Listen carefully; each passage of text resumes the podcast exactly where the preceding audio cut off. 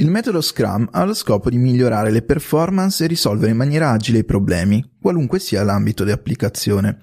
Esso infatti è sfruttato nelle aziende, nelle scuole superiori, nei corsi professionali e addirittura per combattere la povertà.